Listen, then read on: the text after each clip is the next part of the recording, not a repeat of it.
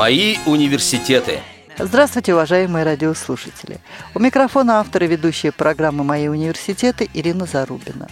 В конце апреля 2015 года я посетила Махачкалинскую школу-интернат для слепых и слабовидящих детей. Я побеседовала с директором школы, преподавательским коллективом, а также с детьми, обучающимися в этой школе.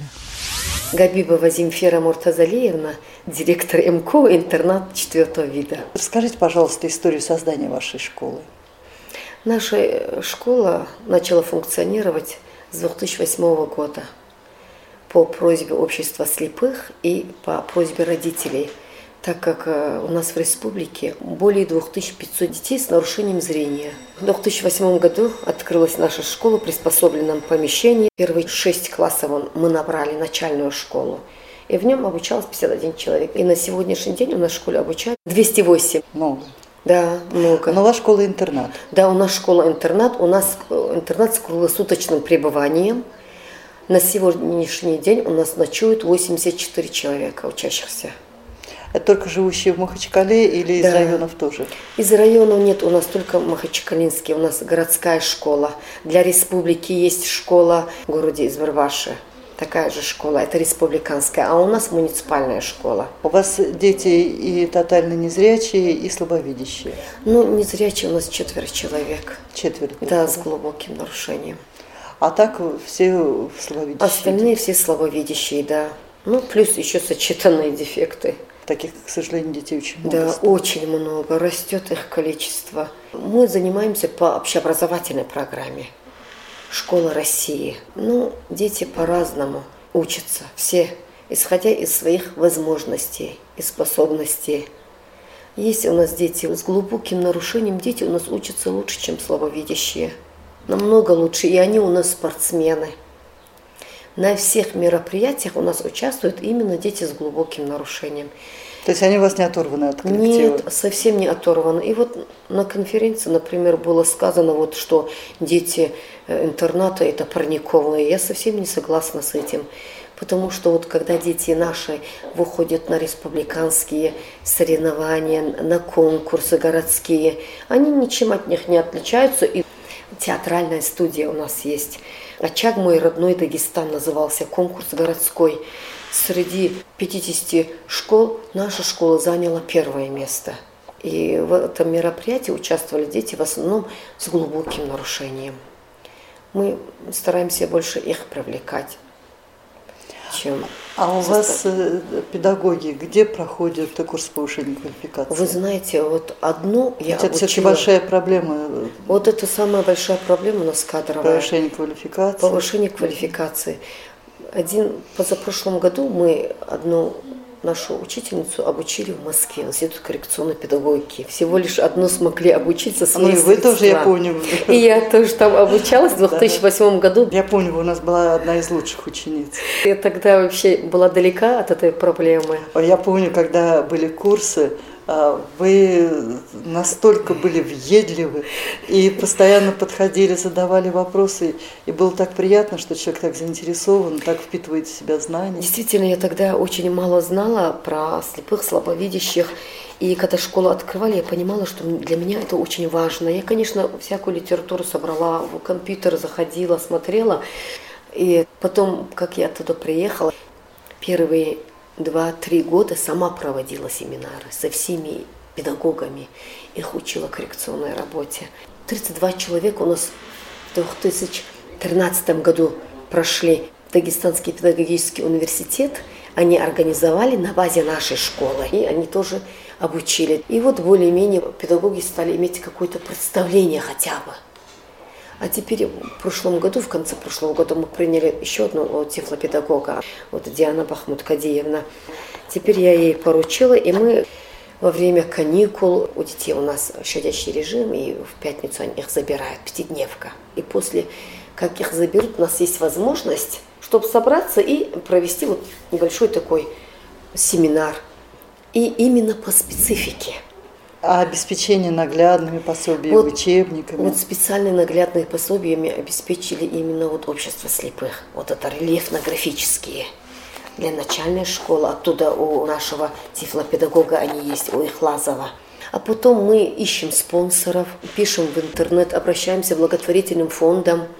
А государство не финансирует? Государства особого финансирования пока не было. Более 12 компьютеров у нас. Потихонечку мы приобретаем оборудование. Образовались же ничего у нас не было. Мы вот так спонтанно образовались. А скажите, пожалуйста, взаимодействие с обществом слепых у вас насколько Есть тесное, тесное. Мы все время к ним обращаемся. У нас 10 человек педагогов тоже с глубоким нарушением. Они тоже состоят в обществе слепых. 10 человек у нас. А какие они предметы преподают? Они вот воспитатели, у нас есть оба тифлопедагога, у нас русский язык преподает, у нас вот с глубоким нарушением. Преподает вот эту технологию тоже. А вот знаете, очень многие директора школ боятся брать э, инвалидов по зрению а, в качестве преподавателей. А вы не боитесь? Нет, я, мы их берем. Мы их берем, потому что мы знаем, что им же близка проблема детей. Они тоже инвалиды по зрению, и они по себе уже работают с детьми, понимают. А вот насколько качественно они преподают? Преподают они хорошо. Они очень старательные, заботливое отношение к детям у них. Ну, э, и между тем, и мы говорим, чтобы их не щадили, учили всему. Всему, чему обучаются нормальные дети, нужно их тоже не щадить и обучать. У нас мы такую цель поставили. Насколько активно ваши школьники интегрированы в жизнь города? Принимают ли участие в различных фестивалях, спортивных соревнованиях? Обязательно. Они везде участвуют. На всех городских соревнованиях и республиканских, и везде занимают места. Вот буквально 23 числа наши э, трое девочек с глубоким нарушением участвовали на чемпионате России по дзюдо в Йошкар-Але. И заняли какое-нибудь место? И все три призовые места они заняли. 14 медалей у нас заняла девочка с остаточным зрением. 14 медалей уже у нее, она в седьмом классе. Столько же... А как ее зовут? Ее Элавова Айшат. Молодец. Дальше у нас Амина. Она у нас чемпионка по шахматам, гроссмейстер. Куда бы она ни поехала, она везде тоже занимает первые места по шахматам. У нас здесь в школе 11 кружков. И флейта есть, и художественный кружок есть, и дзюдо для мальчиков, для девочек, и хореография, и танцевать их учат с глубоким нарушением в том числе. С ними немного посложнее бывает. Хореографы, они к нам приходят из школы искусств. И, без опыта работы с такими детьми. Да, без опыта работы. И с ними же больше надо трудиться. Конечно. А они и не умеют, как правильно с ними работать. Понимаете? И как же вы эту задачу решаете? У нас есть тоже хореограф своя. Вот она подсказывает той, которая приходит из школы искусств, как с ними нужно она их сопровождает. Наши дети с глубоким нарушением также ходят и на фортепиано, на вокал. Здесь рядом школа искусств, оттуда они приходят и забирают наших детей.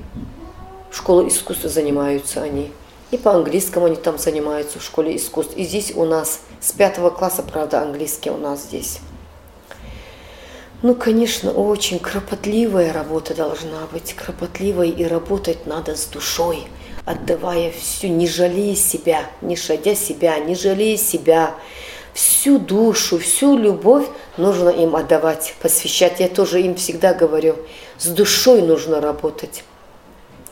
А текучка большая? У нас э, проблема э, с декретницами. У нас молодой коллектив. 60 э, лет где-то 4 человека. А так вся молодежь? А так вся молодежь. До 30 лет 70 процентов кто работали, они терпеливо, пожилые, они так и работают на своих местах, а в новую школу приходят только молодые, и с ними работать очень сложно. Даже журнал порой не могут заполнить, например. Всему учить Всему приходится учить от А до Я. Постоянно посещаем уроки и анализируем. На сегодняшний день я посетила около 140 уроков а зауч 180, наверное. Мы говорим вот по урочных планах, пишите, где у вас идет коррекционная работа, пишите красной ручкой коррекция, чтобы... То есть коррекционная направленность образовательного процесса у вас соблюдается? Да, чтобы соблюдалось. Мы пишем, говорим, пишите красной ручкой, когда мы возьмем ваш поурочный план, чтобы мы могли там увидеть, какая коррекционно-развивающая работа идет. Вот таким образом учим. Текучести нету, разве что вот молодые, они через год, через два все равно выходят замуж, да, и идут на декрет. А дети приходят в школу подготовленные? Нет, в основном кто нашего контингента дети, в основном без дошкольной подготовки, даже которые не посещали сады. Сады, а вот ясли. новые, новые стандарты предполагают достаточно серьезные требования. Да. И предполагается преемственность дошкольного и школьного образования. Вы как практик верите в то, что возможно сразу ребенка без э, дошкольного образования адаптировать к новым стандартам? Ну, сложно будет. Ведь все-таки они, как правило, да. без дошкольного образования. Без дошкольного образования очень сложно очень сложно. Они какую-то преемственность все равно должна сохраняться. Ведь предполагается, что ребенок приходит в школу, и у него есть уже база, которую да, он нарабатывает не... в дошкольных образовательных Конечно, конечно, это намного будет проще нам будет работать, если ребенок придет подготовленный уже. А то дети приходят к нам, не хотят носить очки. Ну ничего, ребенок не видит, не хочет носить очки. Даже в специальной школе? Да, категорически отказываются, бывают такие. И мы еле-еле их, вот как они а пришли, они же приходят из массовых школ. А вот, кстати, вот следующий вопрос. Вот сейчас очень а, популярна инклюзия. Угу. А много ли детей к вам приходят э, вот из такой инклюзии? Приходят приходят к нам из общеобразовательных школ, в основном третий, четвертый, второй класс. Из частных школ у нас есть дети. Походили в частной школе два года, поучились, не выучили даже алфавит, а потом к нам приводят родители. Только вот состоя... состоятельные родители, они не хотят интернат давать, сдавать детей. Они потому что не имеют представления, как мы здесь занимаемся – ну и менталитет, наверное, и что ребенка отдать в специальную да. школу. Это у нас унизительно считают, недостойным считают, и более-менее состоятельные, более-менее интеллигентные родители хотят оградить от интерната. Но когда они отдают в школу, обычную массовую школу, и когда они сталкиваются с проблемой, что ребенку очень сложно в школе учиться, на второй, на третий год только они уже приходят, сначала смотрят условия, беседуют с педагогами, с тифлопедагогом, а потом уже очень тяжело вот сдают, а когда мы их детей принимаем, и когда начинается здесь работа, какие успехи у ребенка за месяц, за два, все же здесь мониторинг здесь ведется, зрение, у нас же офтальмолог, врач есть. И аппаратное лечение здесь есть в школе. И они видят, какую заботу проявляют педагоги. Ребенок один день не пришел, тут же начинаем звонить, беспокоиться. Почему, зачем?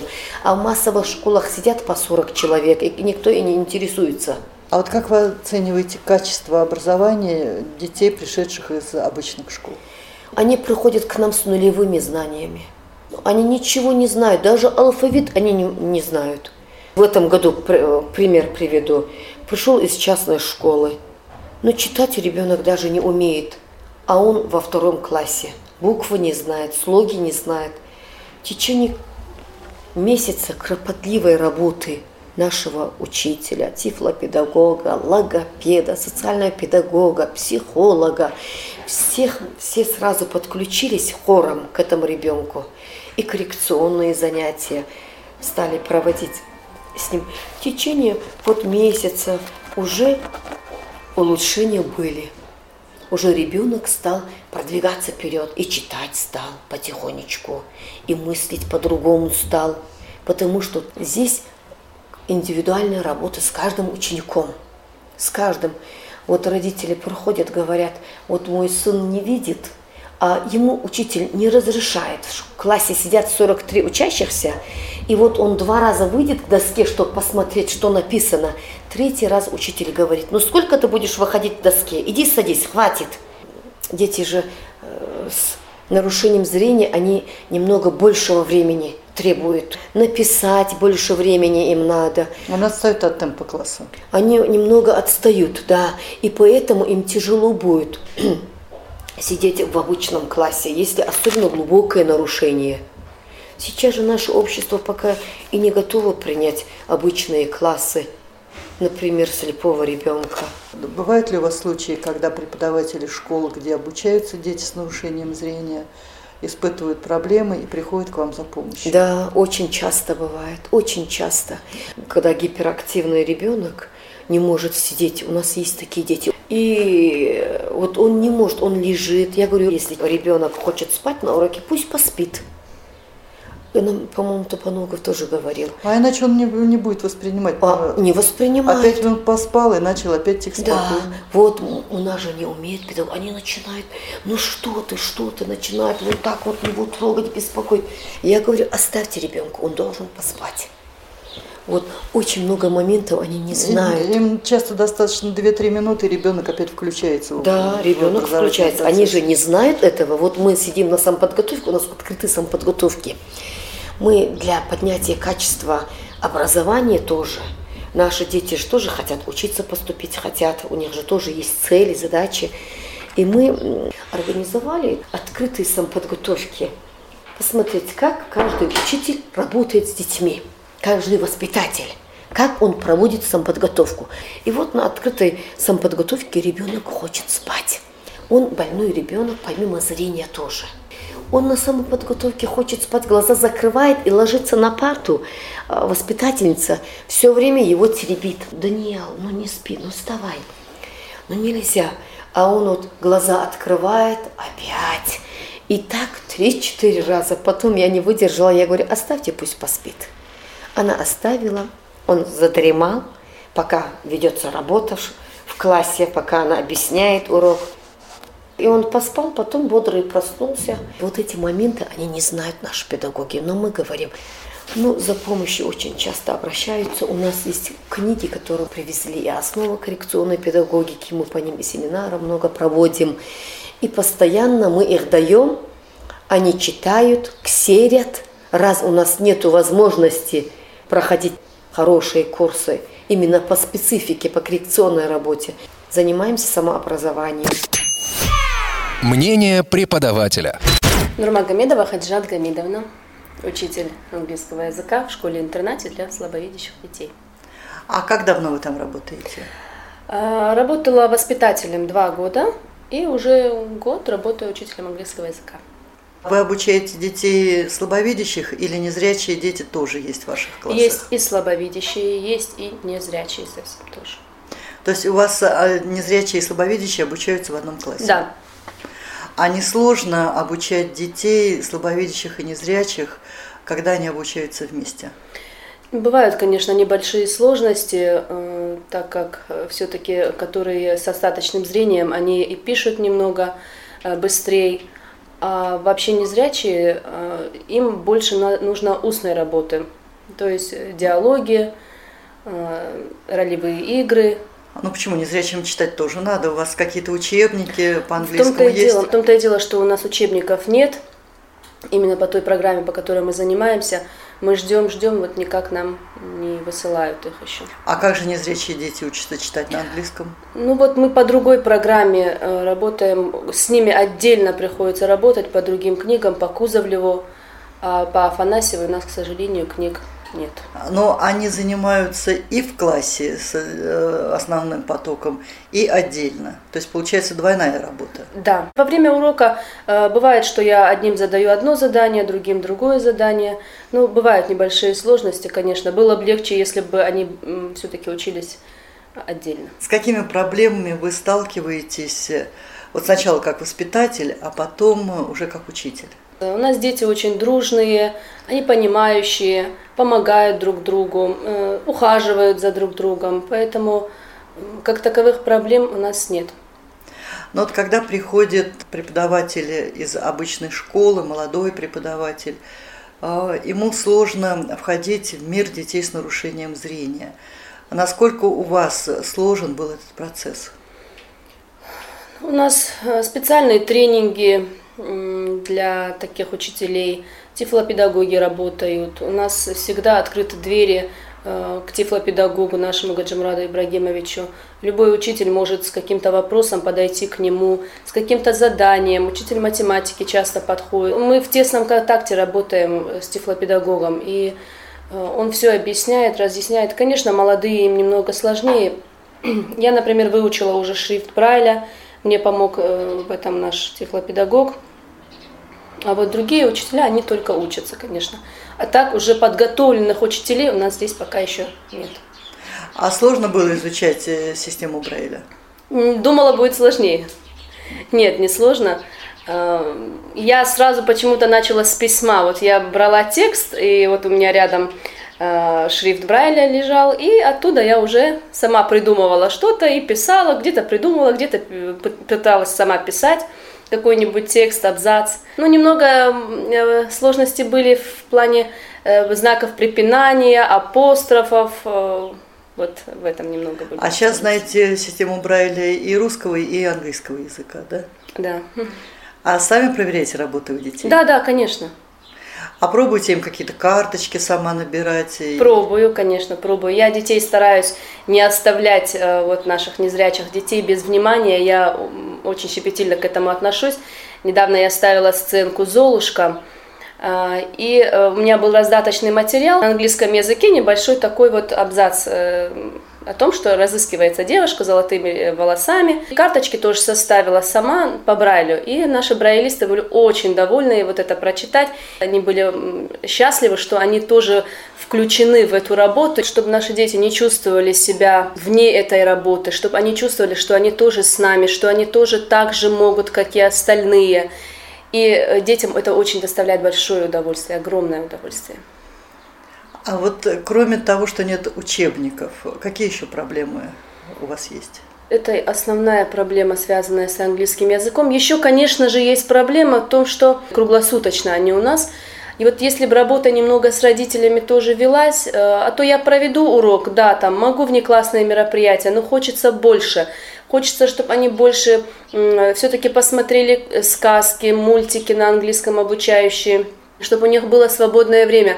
А у нас такая вот, как говорится, жизнь кипит у нас в интернате. Э, различные кружки, и ритмика, и ППД, и различные театральные выступления у них бывают. Э, и наши ребята, можно сказать, у них минуты нет свободного времени. Они недавно заняли э, третье место в республиканском конкурсе ко Дню Великой Отечественной войны. Была такая сценка очень красивая, и из 16 команд наша школа заняла третье место. Там были и э, незрячие тоже. Они были очень счастливы, что попали на эту сцену. Работает с нами наш театрал. Без них ни одно мероприятие не проходит. А как вы относитесь к инклюзивному образованию? Пока еще, наверное, не очень хорошо. Потому а что, почему? ну, все-таки, смотря на наших детей, вот сейчас взять их и отпустить в массовую школу, мне кажется, все-таки им будет немножко сложнее. Причем не только им, будет остальным учителям тоже сложно. Они не знают, что такое шрифт Брайля. Они не знают, как с ними себя вести. Эм, как-то наша новенькая учительница, когда я сказала незрячему ребенку, посмотри, она ко мне подбегает и говорит, так толкает меня, он же не видит, не говори ему, посмотри. Я, я говорю, ну вы пока еще элементарно, они не знают правил общения с... Э, что мы пользуемся таким же словарем, да. как и обычные и, люди. Да, и посмотри, и ну, ну все остальное. Не нужно вот так вот их хватать за руку. Элементарная этика общения со слабовидящим или с незрячим ребенком. И многие учителя еще не подготовлены. И вот представляете, вот ребенок идет в массовую школу, с этим инклюзивным образованием и попадает в эту ситуацию, когда будут, ну не знаю, мне кажется, еще не подготовлены наши учителя в первую очередь. Или нужна такая работа, чтобы с ними работали тифлопедагоги. Но там же есть такие совсем такие крошечные нюансы, там, которые нужно учитывать, чтобы не задеть, чтобы один прекрасный день ребенок скажет, не хочу я туда идти. Вот этого я боюсь, честно говоря. Но если будут, конечно, подготовлены все, то тогда уже можно будет и пустить их как бы в свободное плавание. А вот с вашей точки зрения, урок английского языка – это только изучение непосредственно языка или еще что-то? Это межкультурная коммуникация. Наши дети должны общаться. Моей целью главной является научить все-таки их общаться. И вы думаете, английский язык этому помогает? Да, конечно. А как? Ну, мы с ними проводим различные сценки, э, диалоги, они вот постоянно говорят, вот даже когда я перехожу плавно к грамматике, стараюсь перевести, а вот нет, а вот давайте нам вот такую ситуацию, вот если мы попадем э, в какой-то там город англоговорящий, англоязычный, то помогите нам как это. И вот наши дети вот именно вот это, они не хотят грамматику, они не хотят много писать, ну, все-таки им немножко тяжелее, конечно, это. Ну, не хотят, но тем не менее это же нужно. Нужно, конечно. И я что хочу отметить, наши вот именно незрячие дети, они проявляют большее желание к изучению английского, английского языка. Один мальчик мне сказал, я бы хотел стать переводчиком, вот мне папа тоже говорит, тебе бы лучше быть переводчиком. Вот я хочу. И вот он все, что я говорю, он старается э, записать, и чтобы ни одно мое слово не осталось без внимания. А давайте мы что-то сделаем, а давайте мы слова проверим, а давайте с нами поговорите на английском языке. И вот бывает звонок прозвенит, и они ко мне подходят, вот именно те, которые не видят совсем, и просят меня с ними поговорить на языке. И вот э, приходится им тоже уделять внимание. И как-то вот когда э, забрали наших детей, в столовую дежурить, там был большой поток детей, они говорят, а давайте вы с нами отдельно позанимаетесь. У них есть большее желание, чем у тех, которые даже видят намного лучше них. А у вас дети все с сохранным интеллектом, да? Есть, нет. Есть немножко, которые отстающие в развитии. Задержка психического развития. Да, у нас есть э, аутичные дети, есть с аутизмом есть э, с психическими отклонениями, честно говоря, различных видов. Есть со, слабым, со слабой степенью, есть дети, которые и похуже. А с ними английским тяжело заниматься? Да, очень тяжело. Но они ведь, наверное, почти не осваивают предмет. Практически не осваивают. А не обидно работать в пустоту? Очень обидно, конечно. Каждый раз вот э, урок заканчивается и думаешь, получилось ли. Вот остается желание сделать еще что-то лучше, еще что-то больше. За 40 минут хочется все охватить, хочется и говорение, и э, чтение, и все хочется за 40 минут уложиться, честно говоря, очень сложно.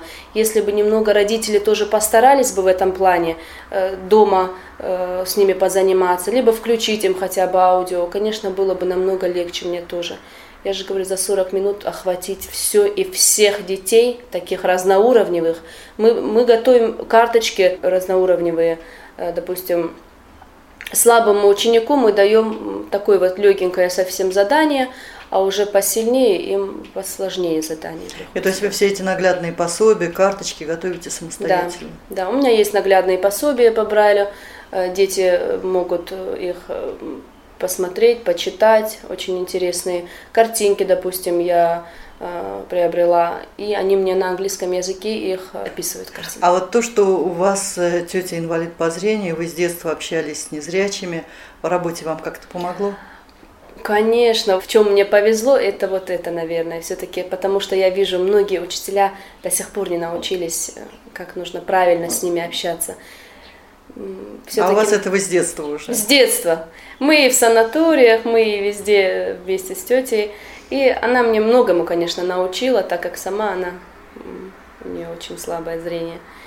И, конечно... Ну и друзья приходили незрячие в гости. Да, и друзья приходили, и мы приходили, и выезжали, и в Москве, и, можно сказать, везде мы с ней вместе. И, конечно, она научила меня, как нужно. И у меня тоже, конечно, возникали вопросы, а, а почему они говорят, смотри, они же не видят. А она говорит, а они такие же люди. Ну, когда я маленькая еще была, были такие вопросы у меня к ней. И вот поэтому, наверное, я учителям тоже говорю, а, как нужно себя вести, что нужно говорить. Заходите в кабинет, дайте понять, кто это. Заходит, например, я захожу в кабинет, сидит один незрячий ребенок я даю как-то, я что угодно, я, может быть, про себя там что-то пробубню, как говорится, там, э, ой, где же моя тетрадь, допустим, и чтобы ребенок понял, что зашел э, именно тот учитель, который вот, а бывает, когда просто заглянут, там, и вот у него все-таки такое чувство остается, кто же это, вот жаль, что я не вижу, вот этого я очень боюсь, и я хочу, чтобы этого же боялись и другие учителя тоже. Но вы с своими преподавателями, коллегами говорите на эти темы? Конечно, мы постоянно, вот у нас time бывает, чайное такое время, мы можем сесть вместе, конечно, обсуждаем, конечно, вот кому-то подсказываем, тот, кто знает, подсказывает, э, кто не знает, учится, им тоже бывает очень интересно, так как все-таки надо любить свою работу, раз уже пришел.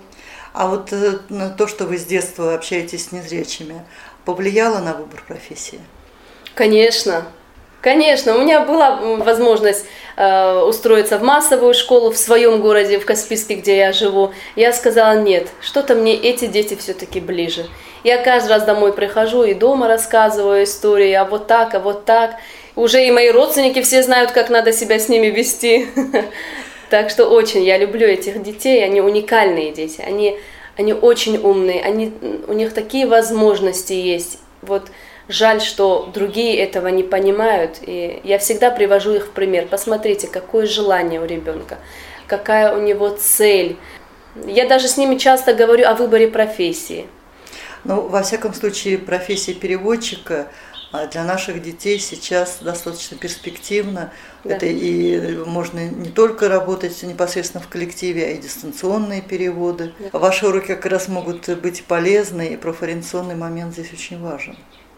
Да, да, поэтому у нас есть вот один мальчик, у нас у него огромное желание, а у нас есть спортсменка, девочка, вот она недавно заняла первое место по дзюдо, у нее и вот есть такие перспективы тоже. У нее один вопрос.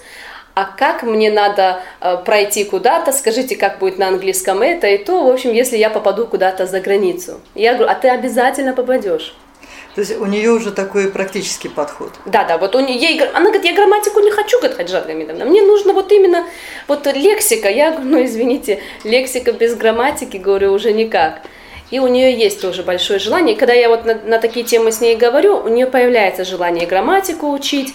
Ну вот она девочка умница, она хочет все-таки вот такое вот именно заграничное. Спрашивает она многие слова, вот там вот так сказали, а там вот это вот именно, когда во время их соревнований она улавливает уже слова некоторые, и ей это очень интересно. Меня а тоже, а какой конечно, класс? Стараюсь. Это седьмой класс девочка. Угу. Седьмой класс, но она немножко старше, чем седьмой класс. Ей 14 лет уже. Она армрестлингом занимается. В общем, она очень сильная девочка. А вот то, что у вас тифлопедагог, инвалид по зрению, э, это помогает? Конечно, это играет большую роль. Он вот у нас очень приветливый тифлопедагог. Он нам помогает во всем.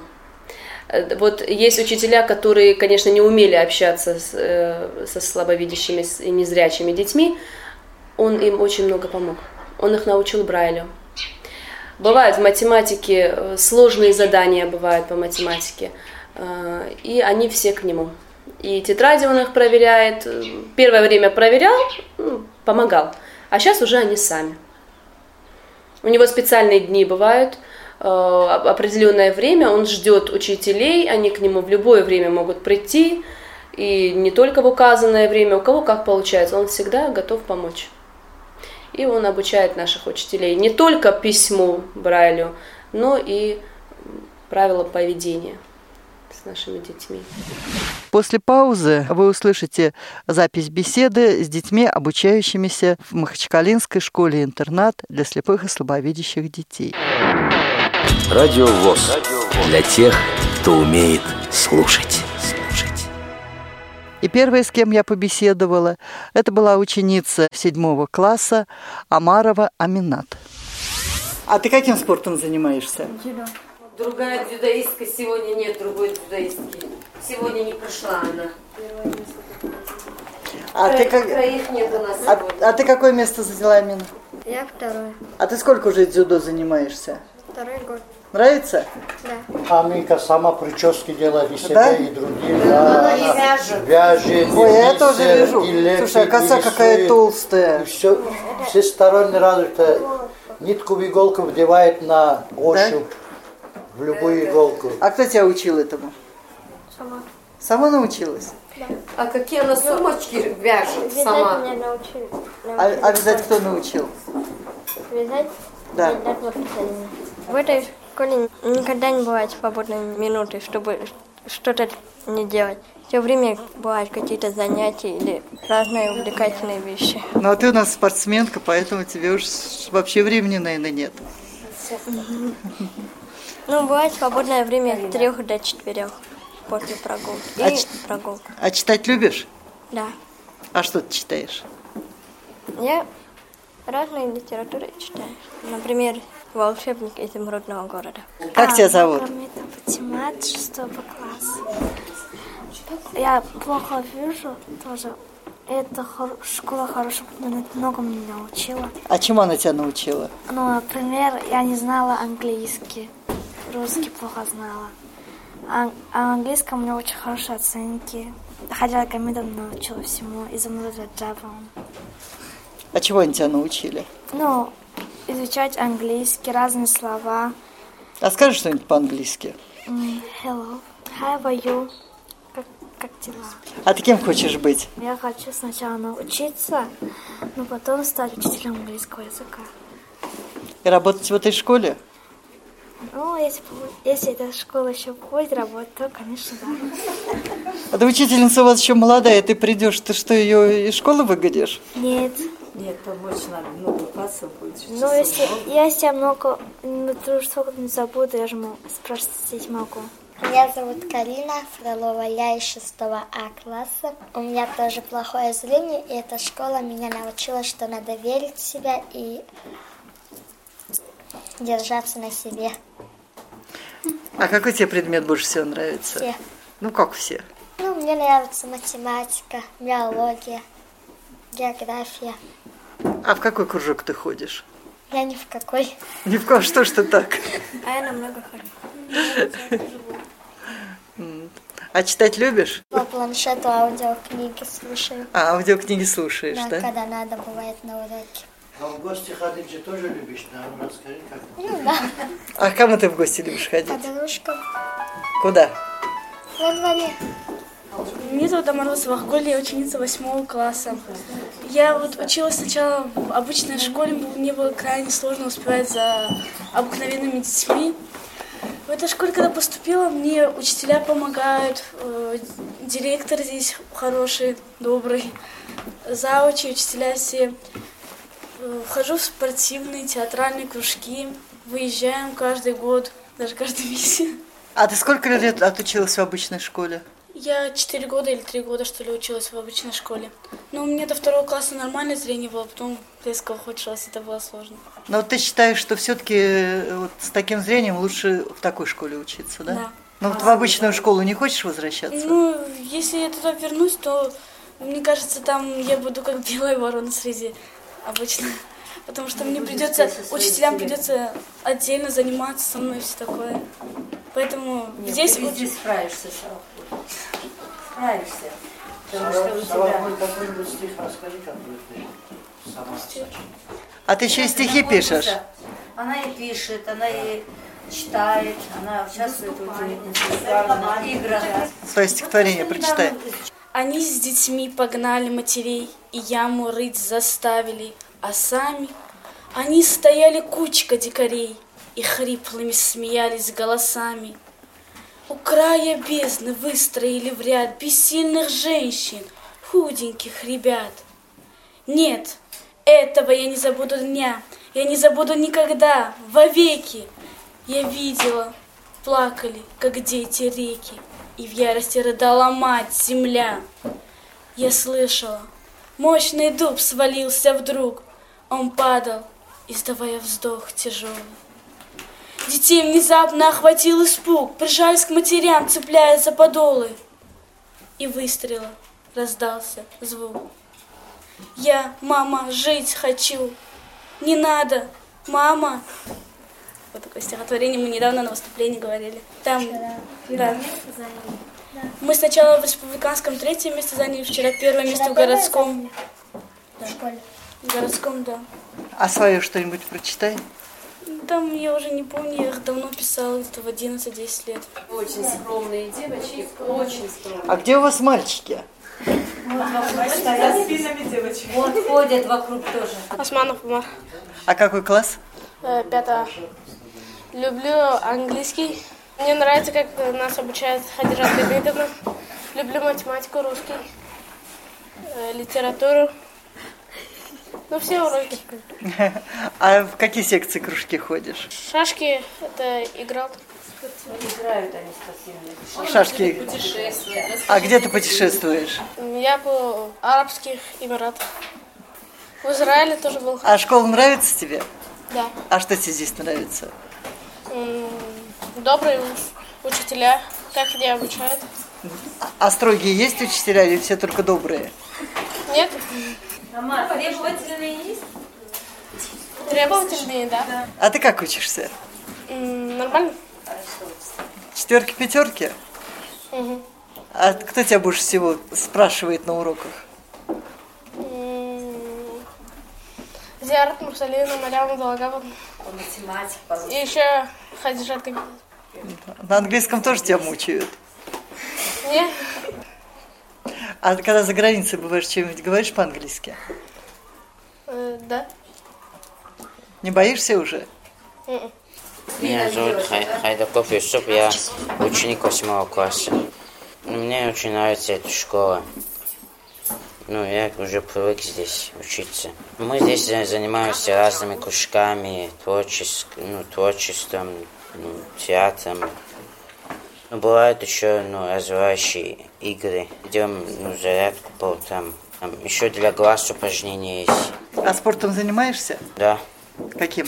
Ну, мы это на амрестлинге. В эфире была программа «Мои университеты». В ее записи принимали участие директор Махачкалинской школы-интернат для слепых и слабовидящих детей Земфира Муртазалиевна Габибова, преподаватели английского языка этой школы Хадижат Гамидовна Нурмагометова и обучающиеся этой школы. Передачу подготовила и провела Ирина Зарубина, звукорежиссер Иван Черенев.